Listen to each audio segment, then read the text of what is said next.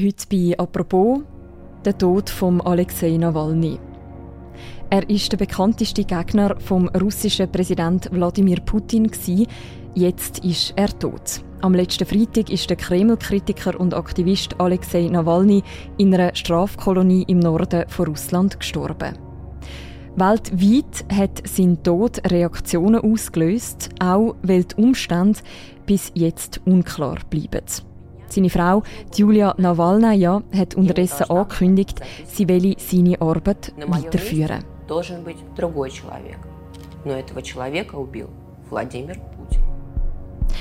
Was bedeutet der Tod von Alexei Nawalny für die Opposition in Russland? Und welche Rolle spielen die Kritikerinnen und Kritiker von Wladimir Putin in Russland gerade im Vorfeld der russischen Präsidentschaftswahlen? Über das reden wir heute im Podcast «Apropos», im täglichen Podcast vom «Tagesanzeiger». Mein Name ist Mirja Gabatuller und bei mir im Studio ist Klara Lipkowski. Sie ist Russland-Expertin im Ressort Ausland. Hallo Klara. Hallo Mirja.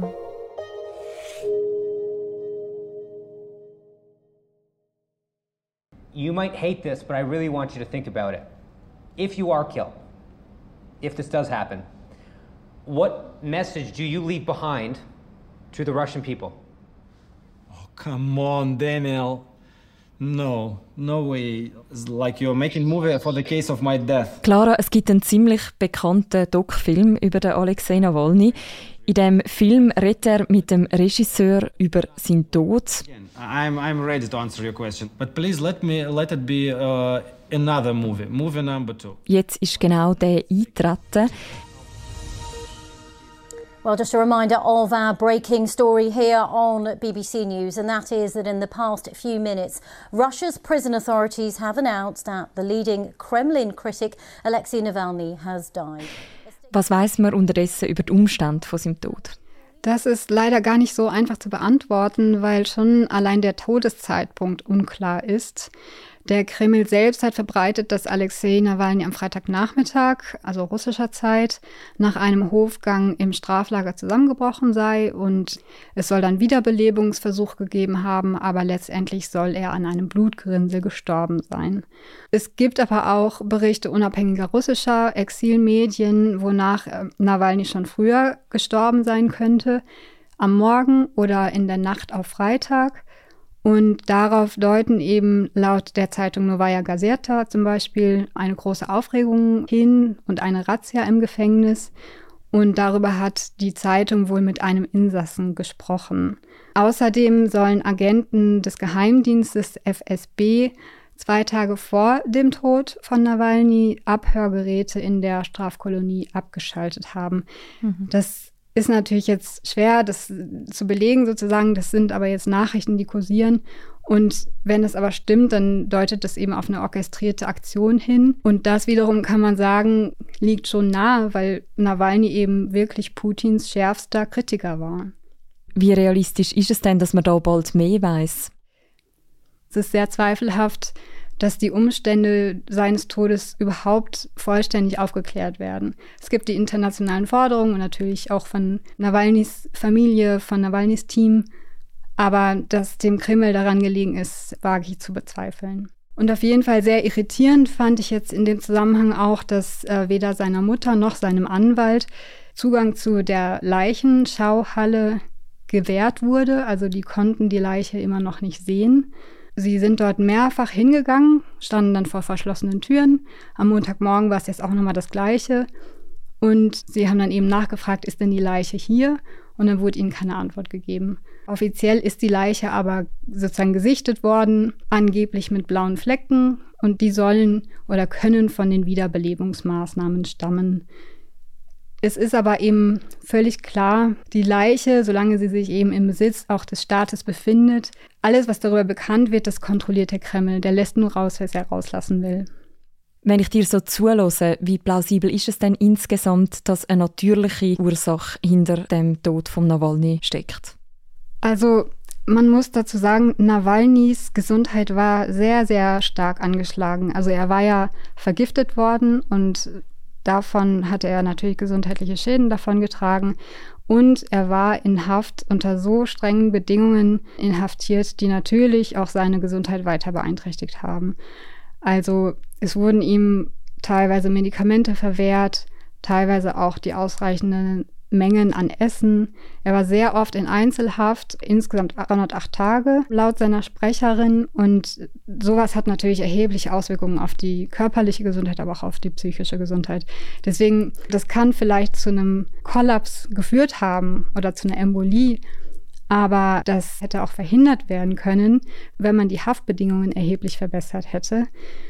Und aus meiner Sicht ist es ein sehr klarer Fall davon, dass sich eben Putin eines Feindes entledigt hat und zumindest in Kauf genommen hat, dass er in der Haft stirbt.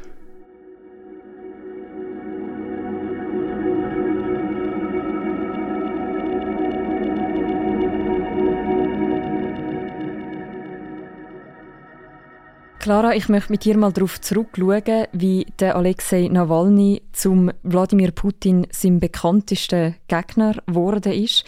Angefangen hat das ja alles in den 2000er Jahren. Genau, also Nawalny war ja eigentlich Anwalt, aber er war eben vor allem Politiker und Aktivist. Und diese Karriere ging eigentlich rund 25 Jahre. Das begann für ihn bei der russischen liberalen Partei Jablaka, da war er aktiv und seine Frau Julia ebenfalls. Und Nawalny fiel dann auch schon bald damit auf, dass er so Demos organisiert, sogenannte russische Märsche, was halt problematisch war, weil dort eben auch Rechtsextremisten aufliefen. Da hat er auch einige Kritik für eingesteckt. Er hat dann auch eine politische Gruppierung gegründet. Das war quasi so eine Art Konkurrenzveranstaltung zu Jablaka. Das fanden die gar nicht gut. Dann haben die sich überworfen und dann ist Nawalny im Grunde seinen eigenen Weg gegangen. Wann ist er denn so richtig bekannt worden? Also richtig bekannt wurde er eigentlich so um das Jahr 2011. Da ist er im Zusammenhang mit den gefälschten Duma-Wahlen und im Jahr darauf mit dem sogenannten Ämtertausch von Dmitri Medvedev und Putin in Erscheinung getreten als sehr, sehr lauter Kritiker. Vielleicht zur Erinnerung, also der Ämtertausch war dass Dmitri Medvedev für eine Amtszeit Präsident war, Putin dann eben Ministerpräsident und sie dann die Rolle wieder getauscht haben. Das als kleiner Exkurs und es gab eben in dieser Zeit massive Proteste, wie sie das Land wirklich seit langem nicht gesehen hat.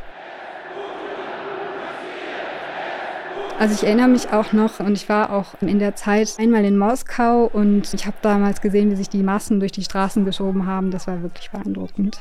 Und Nawalny war ganz vorn mit dabei.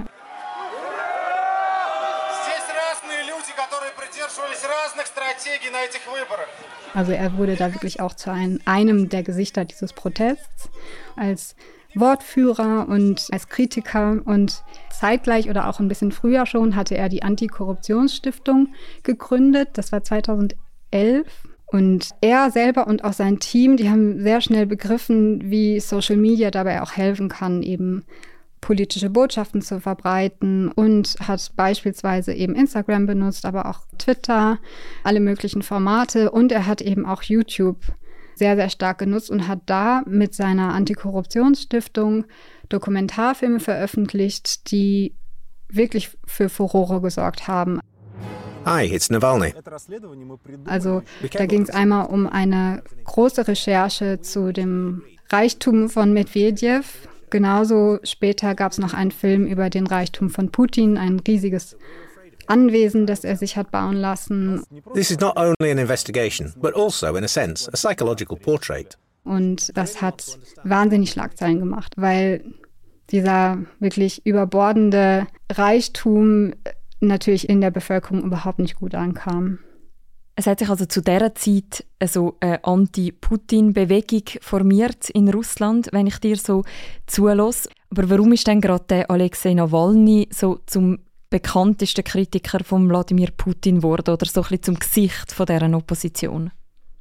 Also das hat viele Gründe. Er hat YouTube zum Beispiel sehr stark für sich erkannt, dass das eine gute Quelle ist, sich darzustellen. YouTube ist bis heute anders als Instagram zum Beispiel nicht in Russland gesperrt. Man kann sich da immer noch äußern und seine Videos haben da eben auch Millionen von Klicks. Es lässt sich auch darauf zurückführen, dass zum Beispiel ganz banal diese YouTube-Videos, die er veröffentlicht hat, also diese Dokumentarfilme, auch auf Englisch untertitelt hat. Und so fanden die natürlich viel mehr, viel schneller ihren Weg auch in die westliche Welt zum Beispiel. Und das ist ein Grund, warum Nawalny auch so bekannt geworden ist.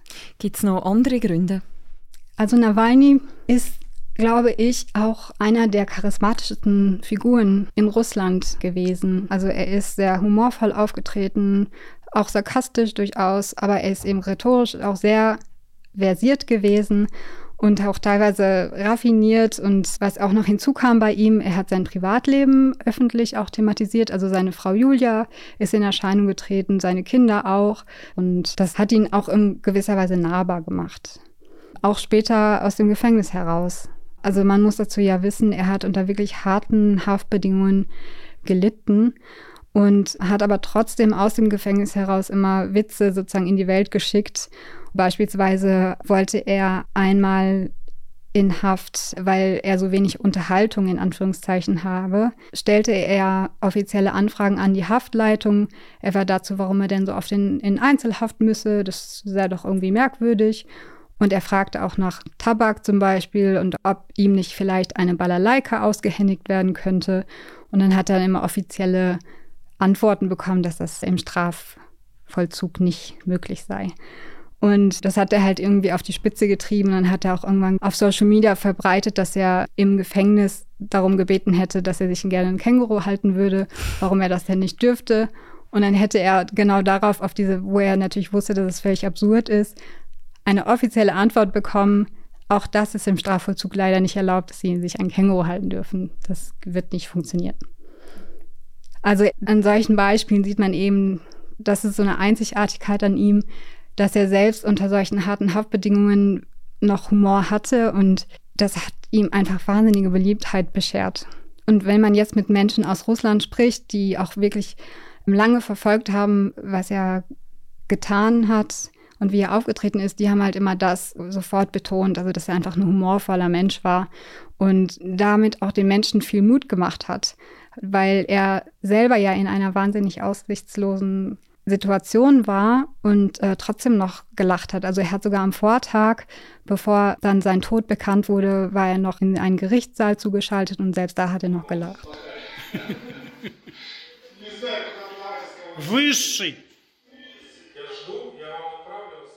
Er ist ja zuletzt inhaftiert in einer Strafkolonie. Wenn wir jetzt nochmal zurückgehen ins Jahr 2011, 2012, 2013, dort, wo er so russlandweit und dann auch international bekannt wird, dort dauert es ja auch nicht lang, bis er das erste Mal inhaftiert wird. Ja, richtig. Also 2013 ist er dann schon zu fünf Jahren Haft verurteilt worden. Und eigentlich wollte er dann auch noch 2018 zur Präsidentschaftswahl antreten, wurde dann aber nicht zugelassen. Und da sieht man dann eben, dass der Kreml mehr und mehr gegen ihn vorging, weil Putin wahrscheinlich dann wirklich einen Konkurrenten gefürchtet hat. All die Aktionen von ihm sind aber nicht nur unumstritten gewesen. Also ja, das stimmt. Unumstritten war er jetzt nicht. Und es wurde auch oft gesagt, ja, man kann ihn jetzt nicht so in den Himmel loben, weil er hat eben auch Äußerungen getätigt, die gar nicht in Ordnung sind und hat sie auch nie zurückgenommen. Das ist zum Beispiel nationalistische Äußerungen in den 2000er Jahren und auch später noch. Er hat sich abfällig über Migrantinnen geäußert beispielsweise. Auch eine Sache, die aufgefallen ist, war sein Umgang mit der Krim 2014, die Russland völkerrechtswidrig annektiert hat. Und da hat er so ein bisschen salopp oder lapidar gesagt, ja, jetzt ist ihr halt annektiert, diese Insel, die kann man jetzt nicht einfach so wieder wie so ein Butterbrot zurückgeben. Und das hing ihm nach, obwohl man vielleicht auch das so auslegen kann, dass er einfach nur populistische Tendenzen irgendwie bedient hat und das vielleicht gar nicht so direkt selber vertritt. Das hat er aber auch nie zurückgenommen. Also er hat immer gesagt, ja, ich verurteile den Krieg, das auf jeden Fall, aber er hat sich da nie so so ganz klar irgendwie rausbewegt. Und das wird ihm noch zum Beispiel in der Ukraine sehr stark nachgehalten. Also er ist in der Ukraine gar nicht beliebt. Mhm. Es gibt also durchaus auch Kritik an ihm und seiner Person. Trotzdem hat er für die Opposition in Russland recht eine zentrale Rolle gespielt, oder? Ja, weil er sehr große Teile sozusagen vereinen konnte. Also und gleichzeitig eben sein Netzwerk in die entlegensten Regionen von Russland reichten. Also er hat wirklich in ganz vielen Städten, auch weit im Osten, weit im Norden, hat er Büros aufgebaut, hatte da Mitarbeitende, die eben für ihn auch Wahlkampf gemacht haben beispielsweise oder eben auch seine Kritik am Kreml weiter verbreitet haben, aufgeklärt haben und so weiter. Und in dieser Breite irgendwie hat ihn das auch einzigartig gemacht. Mhm. Und dann ist der August 2020 gekommen und recht erfolgreiche Flugreise vom Nawalny. Kannst du uns nochmal mitnehmen in die Zeit? Was ist damals passiert? Ja, das war wirklich ein einschneidendes Ereignis. Und vielleicht erinnerst du dich auch noch an dieses Video aus dem Flugzeug, das dann kursierte. Mhm. Darauf sieht man Nawalny im Flugzeug und man hört aber auch dann, wie er vor Schmerzen schreit und es ihm de deutlich nicht gut geht. Nawalny war auf einem innerrussischen Flug von Tomsk nach Omsk unterwegs und dann ging es ihm aber nach Ankunft in Omsk sehr, sehr schlecht und äh, sein Zustand verschlechterte sich. Und dann hat seine Frau Julia Nawalna darauf bestanden, dass er eben ausgeflogen wird. Und das Ziel war dann die Charité in Berlin in Deutschland. Und was hat man in Deutschland festgestellt?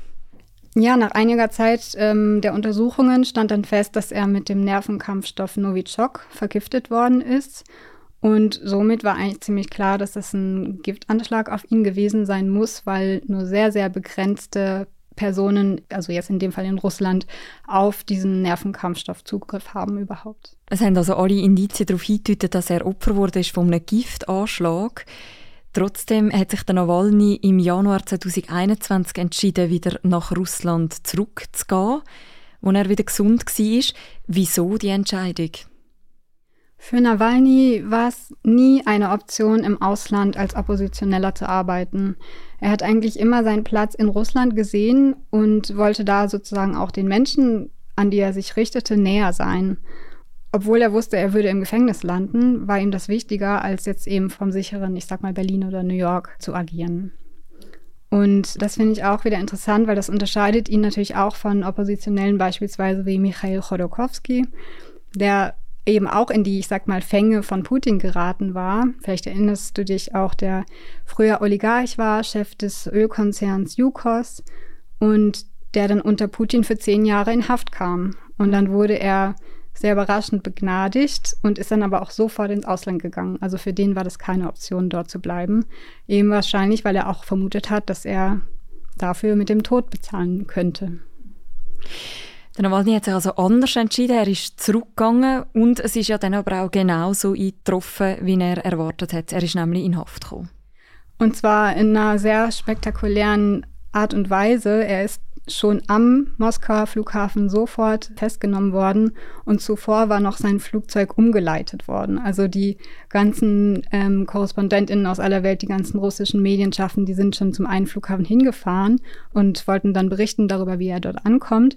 Und dann hieß es aber plötzlich, dass er an einem ganz anderen Flughafen von Moskau landet.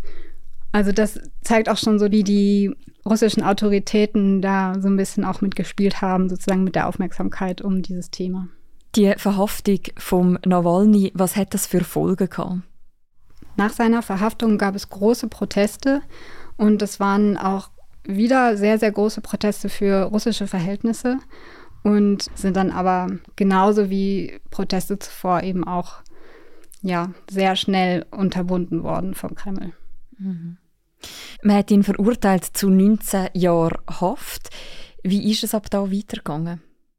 Also er kam in Haft und man kann sagen, er hat trotzdem weitergemacht. Also er hat dann über sein Team Informationen verbreiten lassen, auch aus der Haft heraus, wie es ihm selber geht in der Haft, aber auch eben Stellung genommen zu politischen Ereignissen. Also natürlich war sein Wirkungsgrad viel, viel kleiner, aber das war auch immer seine Botschaft, egal ob ich jetzt in Haft bin oder nicht, ich mache trotzdem weiter. Und parallel hat man aber auch gesehen, dass seine MitstreiterInnen auch verfolgt wurden. Also es sind beispielsweise auch Anwälte von ihm in Haft gekommen und es gab immer wieder Razzien, Wohnungsdurchsuchungen und dergleichen, die eben das Arbeiten seines Teams sehr, sehr erschwert mhm. haben. Im Februar 2022, also gut vor zwei Jahren, hat ja dann der Krieg angefangen in der Ukraine. Was hat das Ereignis mit der Opposition in Russland und mit dem Nawalny gemacht? Also es ist auch gar nicht leicht zu sagen, weil natürlich hat sich die Opposition klar gegen diesen Krieg geäußert, aber die Handlungsfähigkeit war sehr, sehr eingeschränkt und wurde eben immer weiter eingeschränkt seit dem Februar 2022. Ähm, es war ja dann auch so, dass sich erste Proteste gezeigt haben, die wurden aber in härtester Weise beendet und die Leute, die sich dort auf Plätzen in Straßen eingefunden haben, die wurden dann eben sehr, sehr schnell ins Gefängnis gebracht und teilweise unter völlig hanebüchenden Gründen festgehalten. Mhm. Und Nawalny selbst, er hat sich klar gegen diesen Krieg positioniert, aber er war natürlich aus der Haft heraus eingeschränkt in dem, was er tun konnte. Aber er hat natürlich weiter mobilisiert über die sozialen Medien beispielsweise.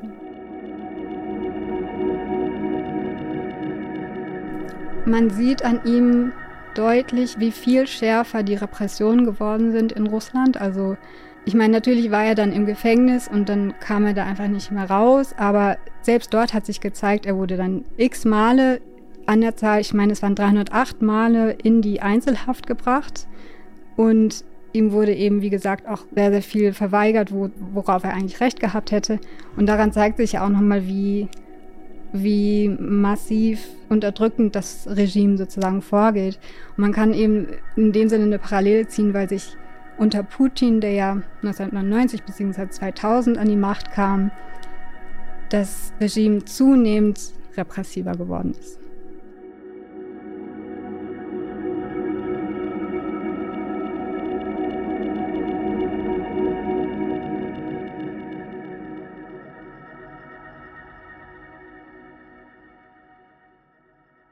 Clara, jetzt ist der Nawalny verstorben. Was sind die Reaktionen auf seinen Tod? Also vielleicht kann ich da ein bisschen berichten aus München, weil ich ähm, bei der Sicherheitskonferenz jetzt am vergangenen Wochenende war und dann kam am Morgen kurz vor der offiziellen Eröffnung dieser Konferenz kursierte diese Meldung, dass er tot ist. Und das hat wirklich eingeschlagen. Also das hat auch die ganze Konferenz über war das immer wieder Thema danach und man hat eine große Bestürzung vieler Teilnehmenden spüren können. Und dann war da natürlich der Auftritt von Julia Nawalnaja, die dort in München davon erfahren hat, dass eben ihr Mann in Haft gestorben ist. Und sie hat sich dann entschlossen, trotz dieser wirklich hochemotionalen Situation für sie, hat sie sich entschlossen, dann auf die Bühne zu treten. Добрый день. Спасибо большое Guten Tag, ganz herzlichen Dank. Sie haben ja sicher diese entsetzliche Nachricht erhalten. Ich äh, habe überlegt, soll ich wirklich jetzt äh, zu Ihnen sprechen oder soll ich zu meinen Kindern zurückreisen? Und dann haben bei diesem Auftritt wirklich einige der ZuschauerInnen mit den Tränen gekämpft. Und ich bin mir absolut sicher, er wäre hier geblieben. Er hätte zu Ihnen von diesem Platz aus gesprochen. Das war wirklich äh, sehr emotional. Ich habe dann auch mit Leuten aus Russland gesprochen und auch Leuten, die aus Russland emigriert sind. Und die waren wirklich unter Schock.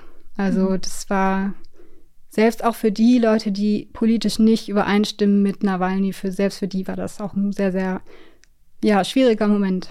In Russland selber, wie haben dort die Reaktionen ausgesehen?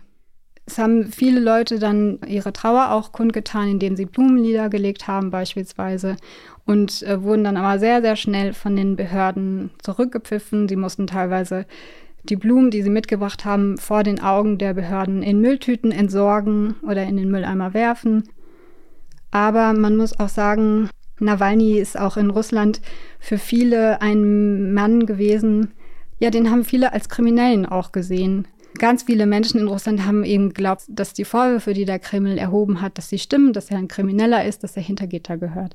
Also das ist so ein bisschen, ich habe auch eine Umfrage gesehen, die ein Moskauer Korrespondent in der Innenstadt gemacht hat. Und manche Leute haben gesagt, ja, habe ich mitbekommen, ist mir jetzt aber nicht so wichtig, ich bin politisch nicht interessiert. Seine Ehefrau Julia Nawalnaja hat ja schon in der ersten Ansprache, wo sie gehalten hat, gesagt, dass man den Wladimir Putin müsse für den Tod zur Verantwortung ziehen. Russland selber hat ja dann auch sofort kritisiert, dass man vorschnell Schlüsse zieht und Russland quasi die Schuld gibt an dem Todesfall. Welches Interesse hat denn Wladimir Putin und der Kreml an dem Todesfall, so kurz vor der Präsidentschaftswahl in Russland? Also ich denke, Putin will ein Exempel statuieren. Er will damit ganz klar Angst und Abschreckung verbreiten und er will damit auch das Signal setzen, seht her, das kann euch passieren, wenn ihr euch auflehnt gegen das System und auch gegen mich, weil Nawalny hat ja immer sehr, sehr deutlich Putin als Person auch kritisiert. Und jetzt gerade vor der Wahl Putin daran interessiert, dass eigentlich Ruhe einkehrt. Also er will eigentlich ruhige Verhältnisse, damit er dann möglichst reibungslos gewählt wird, wobei man gewählt in Anführungszeichen setzen muss, weil das keine Wahl ist, die unter demokratischen Umständen abläuft. Mhm.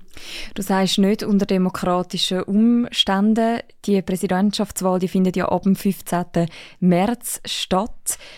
Und der Wladimir Putin ist ja eigentlich eben sozusagen wie schon wieder gesetzt als Präsident, oder? Davon kann man eigentlich ausgehen, ja. Also diese Wahl wird nicht fair ablaufen und man weiß auch jetzt schon, also die läuft erstmal über drei Tage. Das bietet schon viel Angriff für Manipulationen. Die läuft auch online. Das bietet auch viel Möglichkeiten, Fälschungen zu machen und sie läuft in den sogenannten neuen russischen Gebieten in der Ukraine, wo Russland ja Gebiete annektiert hat. Also man kann absolut nicht davon ausgehen, dass das echte demokratische Wahlen sind. Mhm. Das harte Durchgreifen von Russland auch gegen die Opposition, wird auch das eine Rolle spielen bei den Wahlen? Ja, auf jeden Fall. Man sieht natürlich auch den Umgang zum Beispiel mit Boris Nadjestin, der ein erklärter Kriegsgegner ist, also ein erklärter Gegner des Kriegs in der Ukraine der jetzt nicht zur Wahl zugelassen wurde zum Beispiel. Und das war eigentlich auch ein interessanter Moment jetzt in dieser Vorwahlzeit, weil die Menschen sich zu Tausenden in Schlangen gestellt haben und ihre Unterschriften abgegeben haben im Wissen der Gefahr, der sie sich eigentlich selber aussetzen, weil haben sie einmal ihren Namen und ihre Anschrift beispielsweise jetzt hinterlegt, dann sind diese Daten mit hundertprozentiger Wahrscheinlichkeit auch beim Geheimdienst. Mhm. Und übrigens haben sich auch die Nawalnys für Nadjestin eingesetzt. Ähm, Julia Nawalnaja hat zum Beispiel auch für ihn unterschrieben.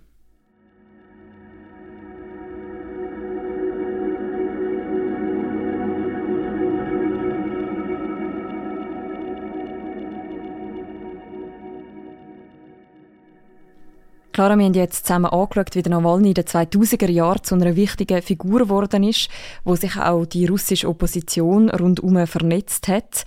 Was bedeutet sein Tod allgemein für die Opposition in Russland? Also das ist ein wirklich schwerer Schlag für die Opposition. Nawalny war eben einer, der die Massen ansprechen konnte. Der war, wie wir es schon besprochen haben, sehr, sehr charismatisch und der hatte einfach so dieses Talent, verschiedene Menschen anzusprechen. Also die jungen Leute eben, aber auch ältere Menschen. Sehr provokant, aber auch sehr klug. Was ich aber auch interessant fand, jetzt in dem Zusammenhang hat eine russische Politologin, Jekaterina Schulmann, gesagt, dass aber diese Nachfrage nach einer Alternative zu Putin bestehen bleibt. Also die Menschen sehnen sich sozusagen nach einer anderen Zukunft für Russland und das wird auch nicht mehr weggehen. Und das aktuelle Regime verweigert dem Volk das eben total. Und es wird in dem Sinne definitiv aus ihrer Sicht eben, und das klang für mich sehr schlüssig, weiterhin auch dieses oppositionelle Bestreben innerhalb der Bevölkerung geben.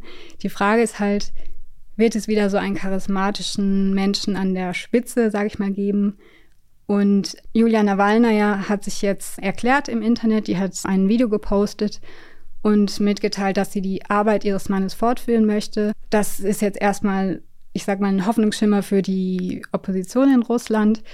Und jetzt ist natürlich einfach fraglich, ob sich eine Oppositionsbewegung nochmal entwickelt oder ob die Gesellschaft eben noch weiter in diese Apathie verfällt, die wir jetzt schon lange beobachten die sie sich selber in gewisser Weise in dieser ganzen Regierungszeit von Putin antrainiert hat, die aber eben Putin auch sozusagen anerzogen hat durch eben seine Gesetzgebung, die er immer weiter verschärft hat.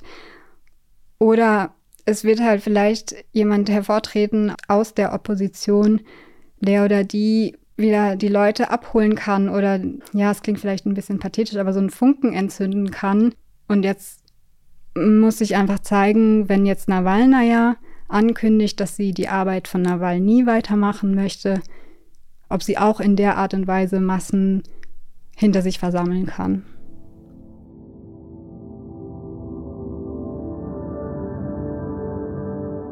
Vielen Dank, Clara, für die Einordnungen. Sehr gerne. Wer noch mehr möchte lesen, die aktuelle Berichterstattung rund um den Tod von Alexei Nawalny, die findet man bei uns auch auf der Webseite und in der App. Wir verlinken ein paar ausgewählte Beiträge auch noch im Beschreibung zu deren Episode. Und Clara, wir hören uns diese Woche nochmal im Podcast «Apropos». Wir schauen nämlich Ende dieser Woche auf zwei Jahre Ukraine-Krieg und wie aktuell die Lage in der Ukraine aussieht. Das ist aber die heutige Folge vom Podcast «Apropos». Die nächste Folge von uns, die hören ihr morgen wieder. Bis dann, macht's gut. Ciao miteinander.